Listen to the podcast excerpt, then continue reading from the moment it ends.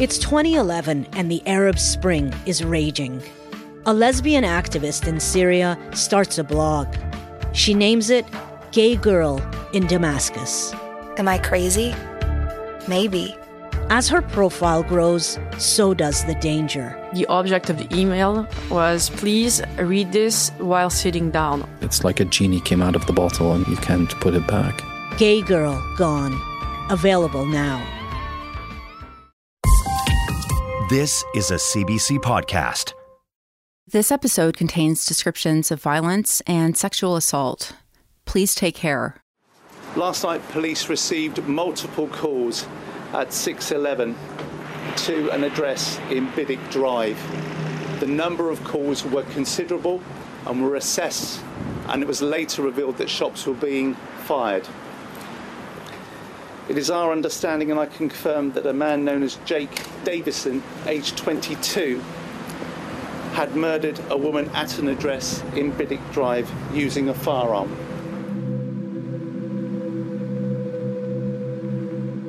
I've had this growing sense of unease for a long time, since before I started working on the series. It's sort of like a low grade buzz. Davison shot and killed his mother.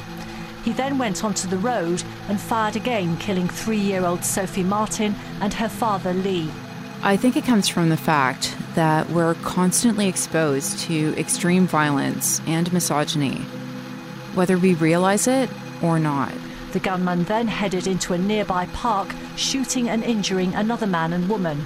In the park, he killed 59 year old Stephen Washington before heading to Henderson Place, where he shot his fifth victim, 66 year old Kate Shepherd, who later died in hospital. The weird thing is, you get used to it. It sort of blends in with the background, so you don't notice it. It becomes white noise. And most of the time, you just tune it out. It was here that the gunman then shot himself and was declared dead at the scene. Once in a while, something like the van attack happens, and you notice it again. And you think, this is wrong. This is fucked up. We've got to fix it. Online, Jake Davison was involved in the incel or involuntary celibate subculture of people who resent their lack of a sexual partner. In one message he posted, he spoke of feeling beaten down and defeated by life. And then a couple of weeks go by, and the buzz fades away again until the next time something terrible happens. I've gotten used to the facts of the Toronto van attack. For the better part of three years now, I've been repeating Alec Minassian killed 10 people and injured 16 more, like some sort of grim mantra. As I repeated it, the buzzing started to fade. But the other morning, I woke up and checked my email. There was a message in my inbox from one of my producers. The subject line was 11th victim of the van attack. One of the people Minassian struck was a 65 year old woman named Amaresh Tesfamariam. She was injured in the attack and had remained in hospital ever since. On October 28, 2021, she died of complications from those injuries. Amaresh Tesfamariam's death has brought that buzzing back. I haven't gotten used to it yet. I haven't gotten used to saying that on April 23rd, 2018, Alec Minassian killed 11 people and injured 15 more.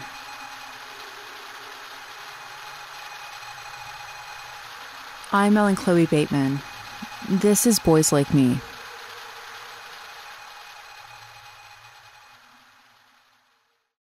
My first inclination was, oh, if I was interested in Ellen, like I would definitely try and join your social networks now. This is Earl Fischel.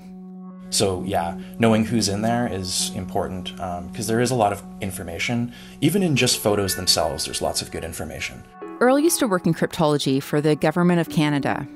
Now he's with a private company called Field Effect, which specializes in IT security.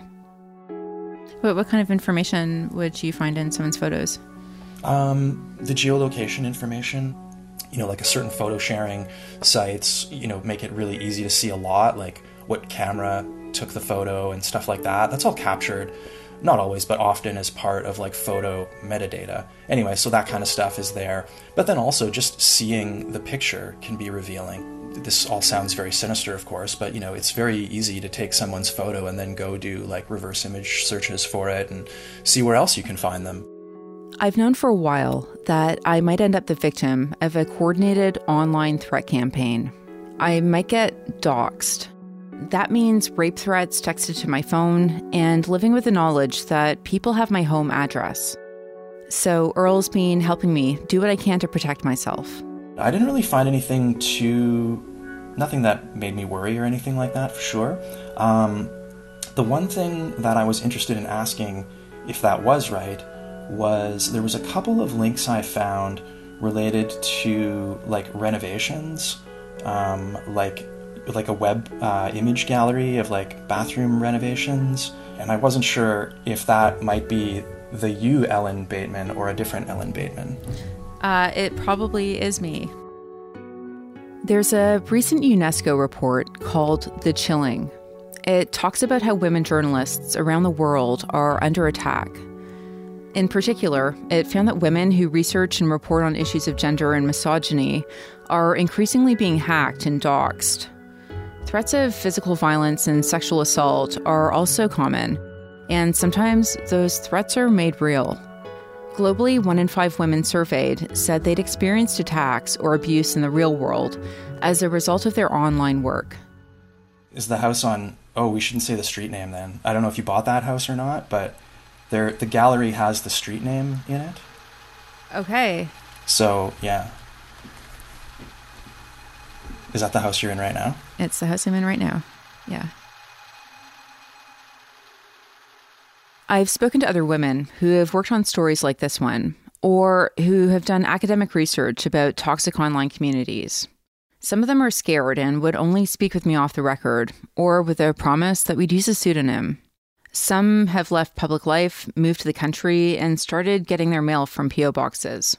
Some have had their kids' lives threatened, there's been a, a, real barrage and an uptick in uh, rape threats, abuse, death threats, but these are all things that I lived with already. This is Laura Bates. The scariest thing I would say that's happened since the book came out has been people trying to find me. Um, which again was uh, something that I anticipated, so I was very careful before the book was published to take a number of security steps to protect my location and my family's identity and locations. She's talking about what happened after she published a book called Men Who Hate Women. It came out in 2020. It's about her experiences posing as a young boy named Alex and going undercover in misogynist online communities after it was revealed that I'd gone undercover on these websites uh, to research the book, some of the platforms that I had been a member of were um, then there were people on them posting pictures of themselves with knives or swords or, or, weapons and, and saying things like, okay, which one of you fuckers is Laura Bates? That kind of that kind of thing. Internet threats weren't a new thing for Laura. She'd been dealing with them since 2012 when she launched a website called the Everyday Sexism Project. Her idea was to create a space where women could share stories about everything from workplace harassment to sexual assault. Like thousands of other women, I've spent hours on the site seeing my own experiences reflected in their stories. And so I started talking to other women, women that I knew, women I just met, older women, younger women, and just saying, you know, have you ever experienced anything like this? And I honestly thought that maybe one or two people would say, oh, yeah, you know, maybe five years ago this happened to me, or I once had this thing, I had a job where this happened. And it could not have been more different every woman I spoke to had a story, but it wasn't just one. It was, oh yeah, on my way to meet you today, this happened. And yeah, like most days at work, this happened. The launch of the site is considered the start of a new wave of feminism, feminism in the digital age. And it sowed the seeds for the Me Too movement. Shortly after launching the site, Laura started receiving graphic rape threats all at once, all using similar language. She wasn't sure what was happening, but it felt like an organized assault. And for years, she was hesitant to talk about it. For a long time, there was this argument that we shouldn't give them the oxygen of publicity. Um, and I think I sympathized with that argument to a, a, great degree. You know, that seemed fairly valid. So I didn't talk about them really for um, about eight years. But what changed for me was that I regularly work in schools with young people. Um, I visit an average of around two schools a week um, in non pandemic times. So I see thousands of young people every year. And I noticed a huge and really worrying shift in the last couple of years in the responses of the young people I was working with, um, the boys in particular, that there was an entrenched hostility, a kind of hardened resistance that just hadn't been there before, which isn't to say it had been a walk in the park. There's always some resistance and some confusion and awkward conversations and difficulty and arguments when you have these conversations in schools about sex and relationships and consent. That's to be expected. But this was different. These were boys arriving um, openly saying, Why should I listen to what some feminist man hating bitch has to say? These were boys who genuinely had been indoctrinated to believe that there is a feminist conspiracy at the heart of our government, that white men are under attack and need to fight back, um, that the vast majority of rape allegations are false, that men are the vast majority of victims of domestic abuse, that women in short skirts are sluts who are asking for it. There was a real um, ingrained nature to these beliefs. It was very difficult to reach them. It was very difficult to engage them in conversation or to even begin to challenge these ideas. Um, and that kind of total refusal to even um, entertain alternative viewpoints is very much a hallmark of radicalization. She started to notice that boys from rural Scotland were citing the same fake stats as boys in inner city London. And this was happening wherever she went in the UK. And the more I talked to these boys and the more I started asking them where their information was coming from, I started hearing names of men who are prominent in these online communities, names from the manosphere. The manosphere. I didn't know anything about it until I started digging into Alec Minassian's online world. It's an online ecosystem of forums, websites, groups, blogs, social media platforms, and YouTube channels. It includes incels, pickup artists, and a lot more. If the red pill is the ticket, then the manosphere is the destination.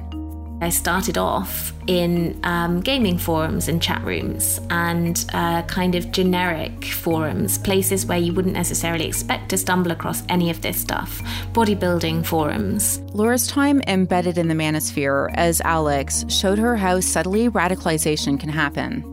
And it was a really gradual process to let him, to let myself really slide down this very slippery slope uh, that started with just tidbits, with people throwing out casual comments as you're gaming or um, suggesting a link that you might want to look at in the comment on a chat.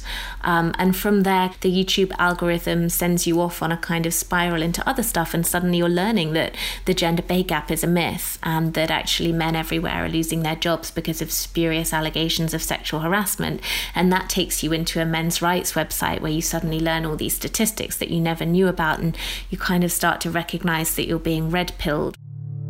The manosphere is enormous, but there are a few major communities at its center the most notorious is probably pickup artists. It's an international industry that's almost completely unregulated and valued at around $100 million.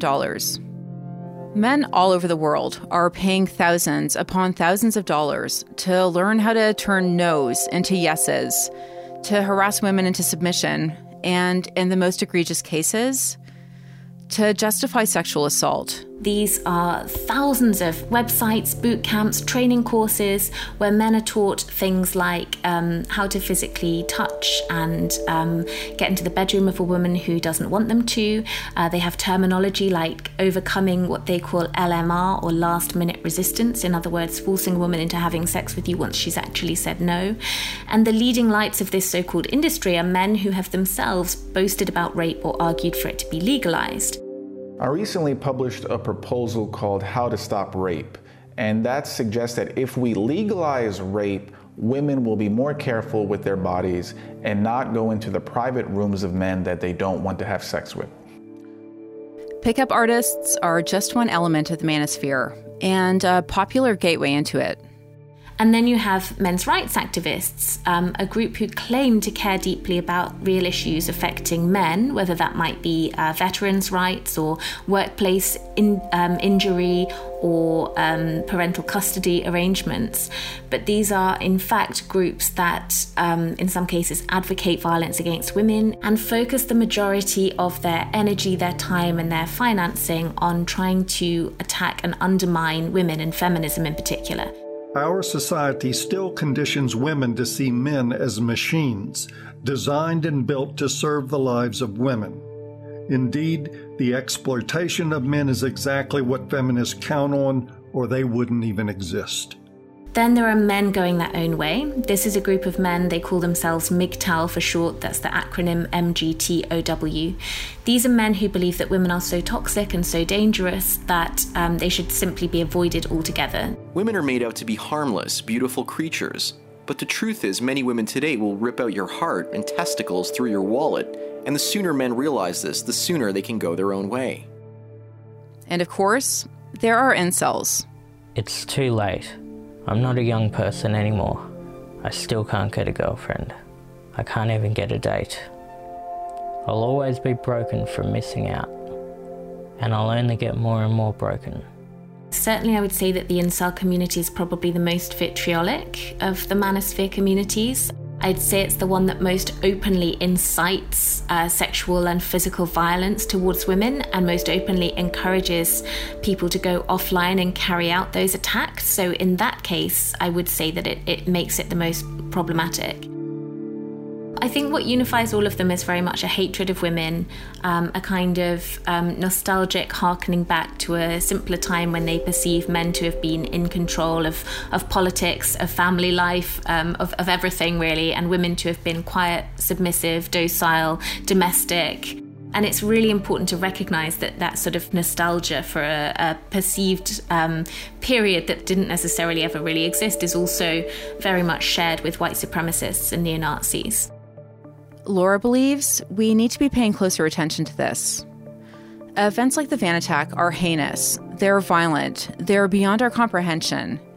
But they're also a distraction from the subtle, creeping effects of the manosphere as a whole. If you look at the number of people affected, you could argue that um, the men's rights movement or the pickup artist industry is the most problematic because of the ways in which they leak offline without us necessarily even noticing it. So, if you look at these pickup artist forums, suddenly you realize that we have got tens of thousands of people, particularly of teenage boys, being um, groomed into sexual harassment techniques from an incredibly young age. Um, and there are cases where women have um, traced the details of their rape and men have been jailed as a result back to those pickup artist websites. But I would imagine that in far more cases, women experience rape, sexual assault, sexual harassment, sexual violence in their daily lives without ever knowing or uncovering that the, the ideology that might have led somebody to behave in that way towards them actually may have either emerged or been encouraged by their membership of pickup forums. So I think that's a more kind of covert threat in terms of the way in which it might be kind of sullying things without us recognizing it. Um, and you could really say the same about the men's rights movement, which again is kind of extremely effective in turning boys and young men um, against. Uh, feminism, mainstream feminist arguments, and basically working in opposition to relationships and sex education in schools that's teaching boys to, you know, offer basic respect and dignity to women. We tend to focus on the ideological part of this anti feminist rhetoric. And that's definitely part of it. A lot of the vitriol and violence in the manosphere is motivated by misogynistic beliefs. But often, it's just not that well thought out. A lot of the time, the guys making rape threats are doing it for the lulz. They're trolling. There might be men who are specifically kind of trolls operating within these groups, or you might see members of these groups using uh, so called trolling tactics like brigading, for example, or astroturfing. Like doxing, brigading and astroturfing are highly organized types of online harassment. It means flooding women's inboxes and social media accounts with taunts and threats, shutting down their websites, writing damaging reviews of their work, threatening them through texts and phone calls. Laura experienced a lot of this. and I was worried that the same might be in store for me. It's not like I found any compromising anything about Ellen, so, but uh, it wouldn't be super difficult to try and learn more about you based on what's there. Whether I could get enough information to contact you directly or find you physically, um, you know, unfortunately, that's usually just a matter of like time and investment in, in trying to get it done.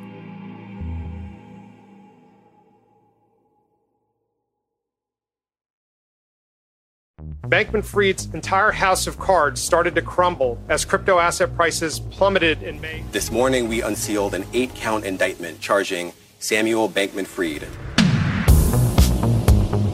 I'm Jacob Silverman, host of the new podcast, The Naked Emperor. I'm going to explain how Sam Bankman Fried built and destroyed a multi billion dollar crypto empire. Available now on CBC Listen and everywhere you get your podcasts. After months of pretrial hearings, Alec Minassian's trial began on November 10th, 2020. That Alec Minassian was the man behind the wheel, that he planned and executed the deadly Toronto van attack is not in dispute. The only question before the court is he criminally responsible? Because of the pandemic, the trial was almost entirely virtual. The judge, the attorneys, and the press were all connected over a video link. But there was an exception. There was a room at the courthouse for victims and their families. Kathy Riddell was there. I sat with a family whose daughter was killed on that street that day. You'll remember Kathy. You've heard from her before. She was struck by the van and thrown into a glass bus shelter. I, I just felt absolutely horrible that I was there and a survivor and their daughter was dead um, it's something that I'll probably never, um, never totally um, get over. Kathy spent three months in a hospital and still hasn't fully recovered. Given my background and, and the fact that I'd been physically active all my life, never expect it to end up this way. And there is only one person to blame for that. She learned a few details while she was in hospital, but she has no recollection of the attack itself. And I really didn't get a full picture of what happened until the first day of trial. And then I got an eyeful and an earful. Maybe a little too much. It was very hard to deal with then. Um, and I think I went through my trauma at that time.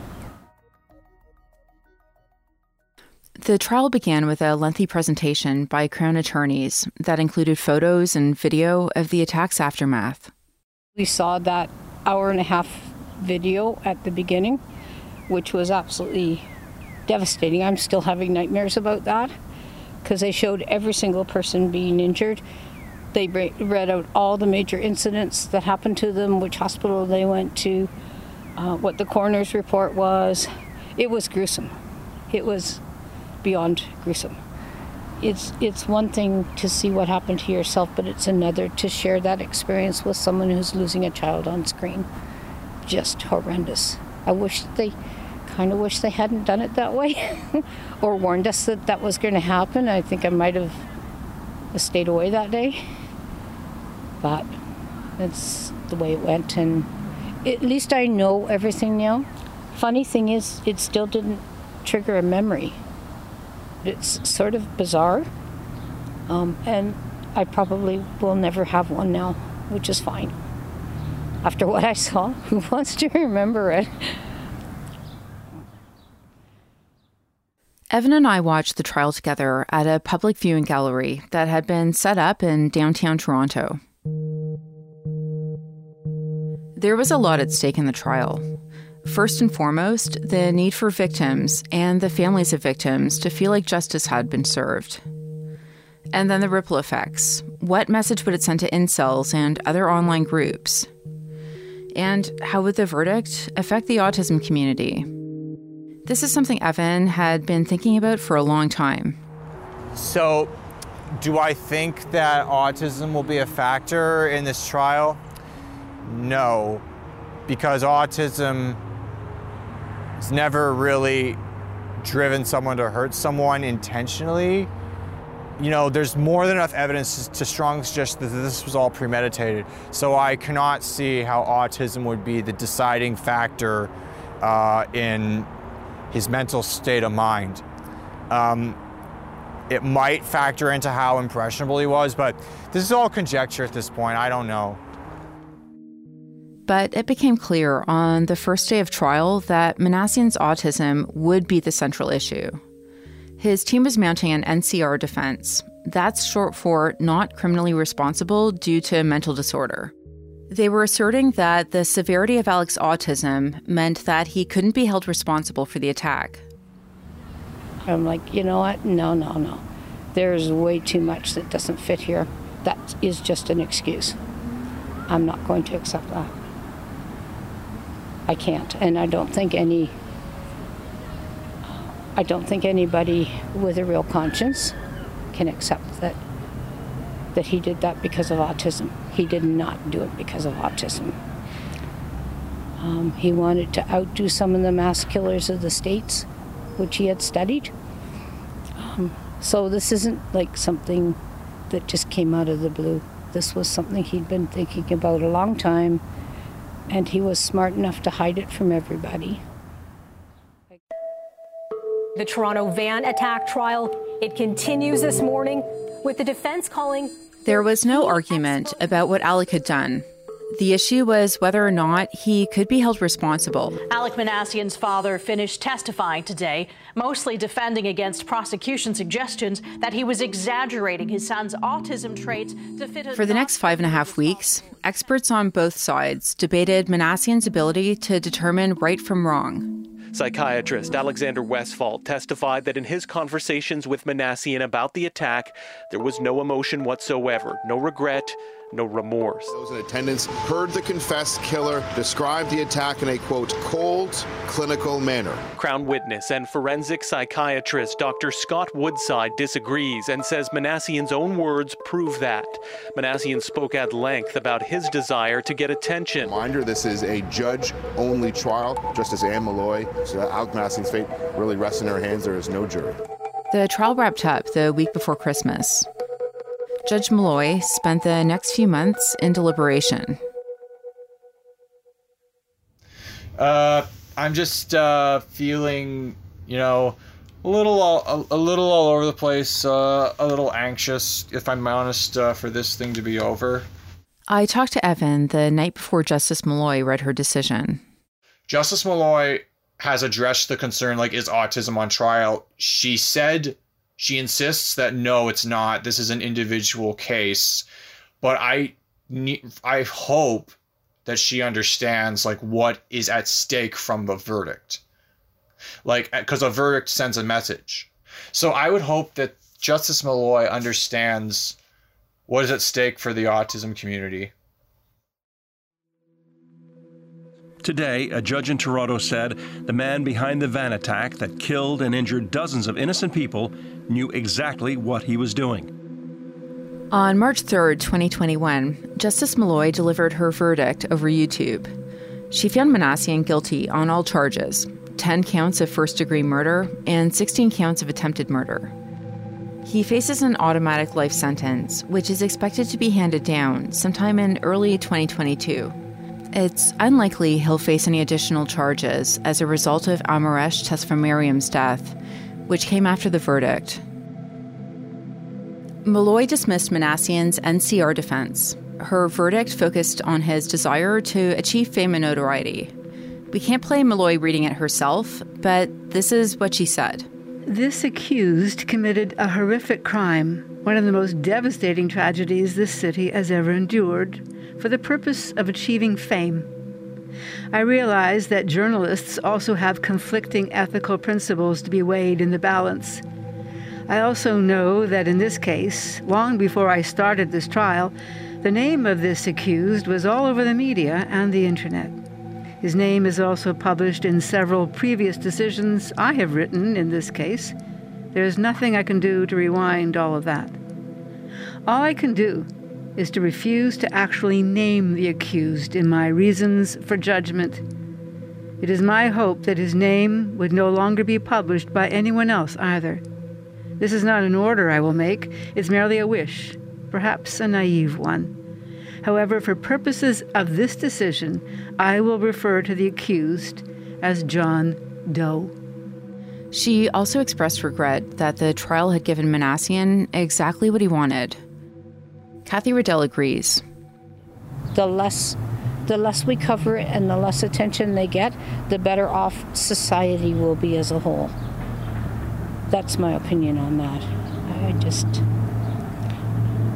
I, I can't see I can't see society winning when when these guys get the fame and attention that they want. Minassian wanted fame and to be recognized for his actions. And for Judge Molloy, that desire trumped any other motivation. It seemed odd to me that in her comments, the judge seemed to say that it wasn't necessarily inceldom that motivated him so much as a desire for notoriety and for fame. Laura Bates paid close attention to the Minassian trial. She doesn't believe that inceldom and fame seeking are mutually exclusive it seemed really odd to me that she didn't recognize that those two things are inextricably connected.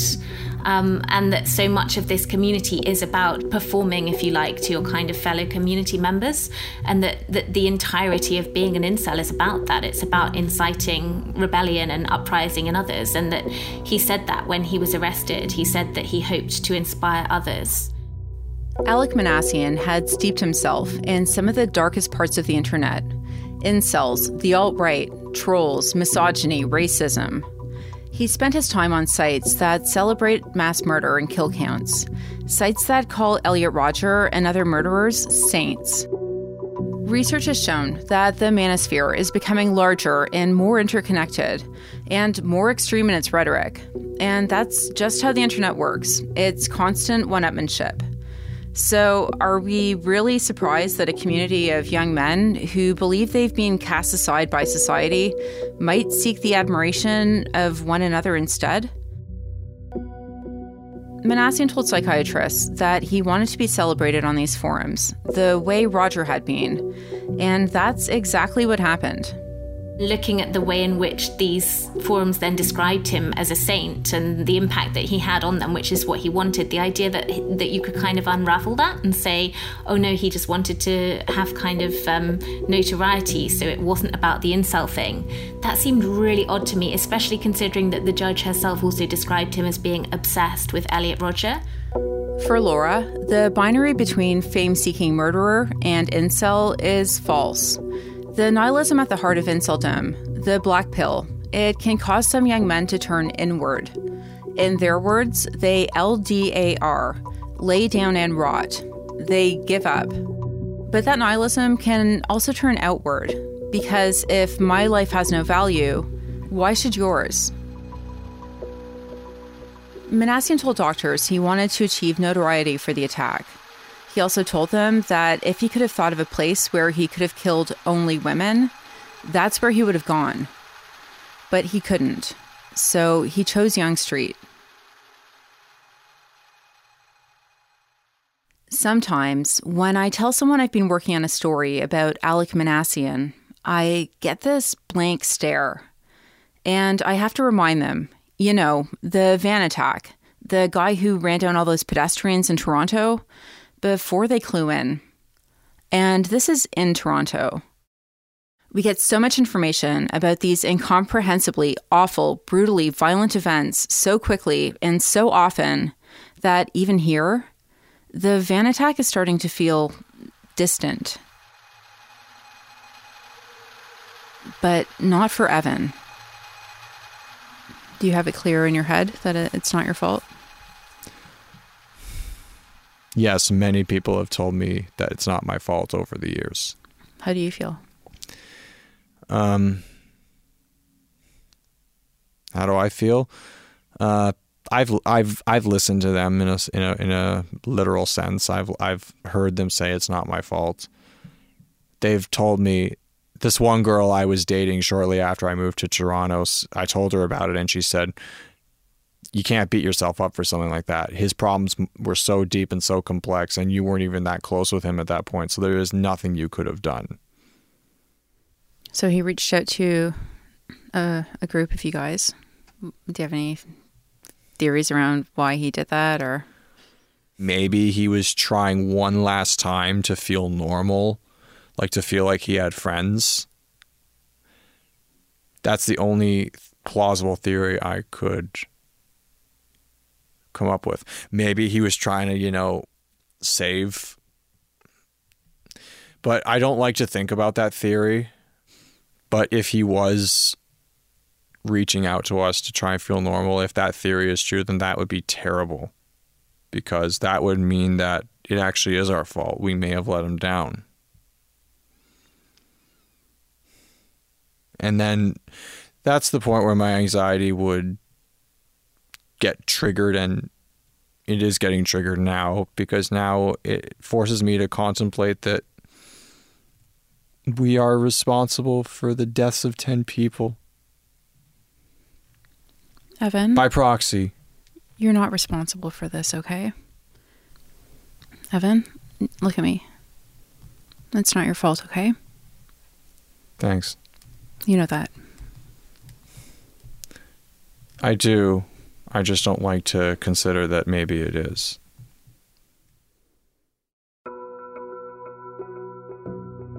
I've spent the last few years thinking about Alec Minassian, and as satisfying as it would be to point a finger at one moment in the story where someone, anyone, could have intervened, I'm not sure that moment exists.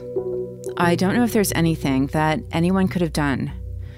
In the months leading up to the attack, Alec reached out to Evan and a few other former classmates from high school. They've all been left to carry the weight of these unanswerable questions.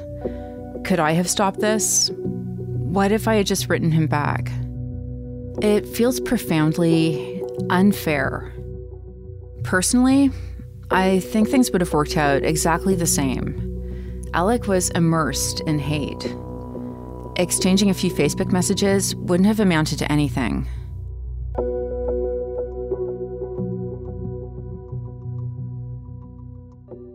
Since Judge Molloy's verdict, Alec Minassian has denied all media requests. In the three years I've been following this story, I've made several interview requests through Minassian's attorneys, and they've all been turned down. I've also reached out to Alec's family. They've said they won't consider talking until after sentencing. Well, I found out on Saturday that he wants to talk to me. I kind of froze up. I'm like, oh God, he wants to speak to me.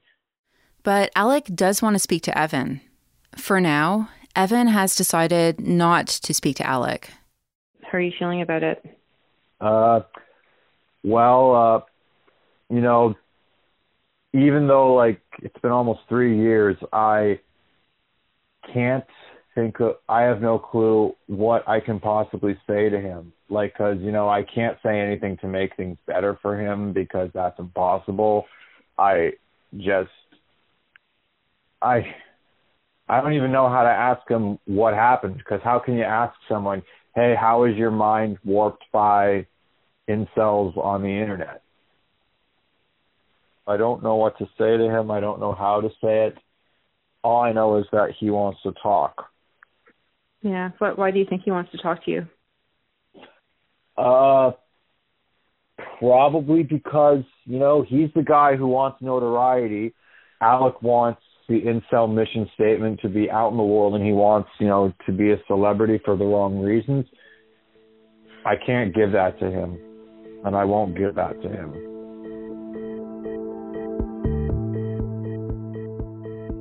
The decision to use Alec Minassian's name and to discuss him as much as we have wasn't an easy one. It's not something I took lightly. I completely understand why Kathy Riddell doesn't want to hear his name, and I respect why Judge Molloy kept it from her verdict. But there is an equally strong case for naming him. I think it's incredibly complicated, but I think that it, when it comes to this particular issue, you kind of have to weigh up what's happening already that there are entire web pages devoted to so called incel saints. Um, there are entire platforms that are all about emulating and copying these men. That already exists within these subcultures. They are already revered and they are already very, very actively and successfully reaching out to and grooming boys to take part. So, this is more about creating the mainstream recognition that, that has to happen if we're going to get counter terror organizations, governments, police forces, and educators to recognize this threat for what it is. We can't do that without talking about it. We can't make parents aware of the threat without talking about it.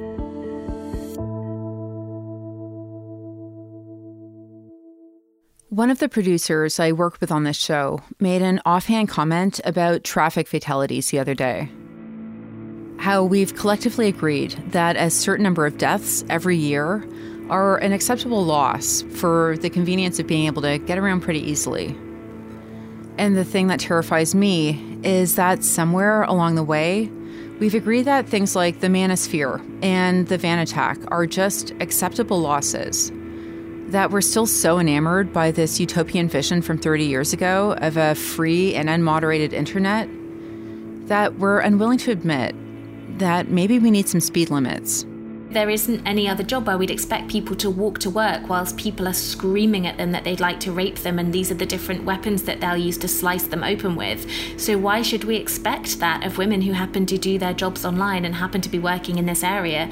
I think what we have to say is that this is utterly unacceptable, and more than anything else, we need to see social media platforms held to account for stopping it because the idea that these platforms are just unavoidably a sewer of filth and hatred and intersectional abuse, and there's nothing anyone can do about it because that's just human nature, is ridiculous and it's offensive. And I just don't buy that. You know, these are companies that in some cases have income bigger than a small country. Of course, you could tackle this if you really wanted to, if you took it really seriously. You could throw money at it, you could train thousands of human moderators, you could change your processes to actually privilege the protection of minorities on your platform over the number of clicks and likes that you get. But unfortunately, the will isn't necessarily there yet. So I think we have to keep pushing for that and focusing on that and saying this is horrific and it, it should never become normal. It should never be something that women just learn how to deal with.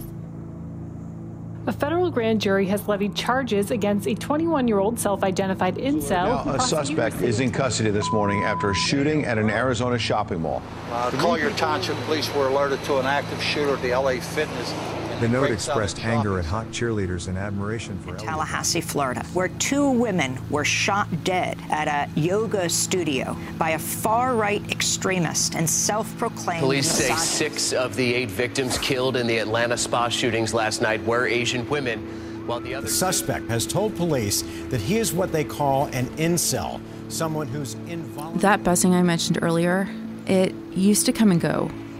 I'd be horrified by some terrible event and then it would fade. The man police say stabbed a mother and injured an infant in a Marcus Drive parking lot on June 3rd. It appears Beerley posted dozens of misogynistic and racist videos on YouTube. The videos. But then I started working on this series. I spent years trying to understand Alec Minassian. I saw the scale of the manosphere and how many young guys had been red pilled.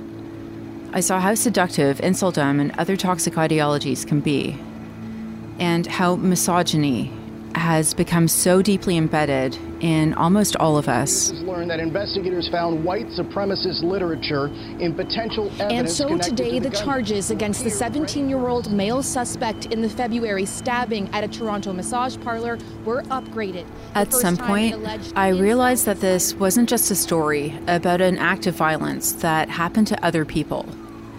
It's a story about a form of violence that feels like it's getting closer and closer to me, to any of us, but especially if you're a woman.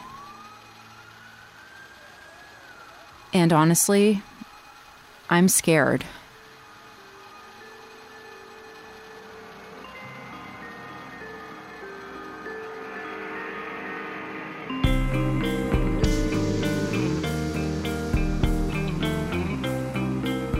A special thanks to all of the survivors and residents of Willowdale who generously shared their stories with us. and our condolences to the families of those who were killed in the Toronto van attack. Boys Like Me was created by me, Ellen Chloe Bateman. The series is produced by me, Chris McEnroe, Scott Dobson, and Michael Catano. Michael Catano is our head writer. Additional production by Evan Mead. Eunice Kim is our associate producer. Emily Cannell is our digital producer. Sound designed by Michael Catano. Chris Oak is our story editor, and Evan Agard is our video producer. Artwork by Ben Shannon. Damon Fairless is our senior producer. The executive producer of CBC Podcasts is Arif Nurani, and Leslie Merklinger is CBC Podcasts executive director. Special thanks to Dave Downey, Cecil Fernandez, Andrea Morales, Lauda Antonelli, Julia Whitman, Joanna Landsberg, Amanda Cox, Carol Off, Michelle Shepard, Brendan Hughes, the CBC Reference Library, Radio Archives, and Visual Resources. Additional audio courtesy of The Guardian UK, BBC News, City TV, CHCH, The Hill, Fox News, the Pittsburgh Post Gazette, the Charlotte Observer, KRON, ABC News, 12 News, Democracy Now!, Sudbury.com, Today, and CBS News.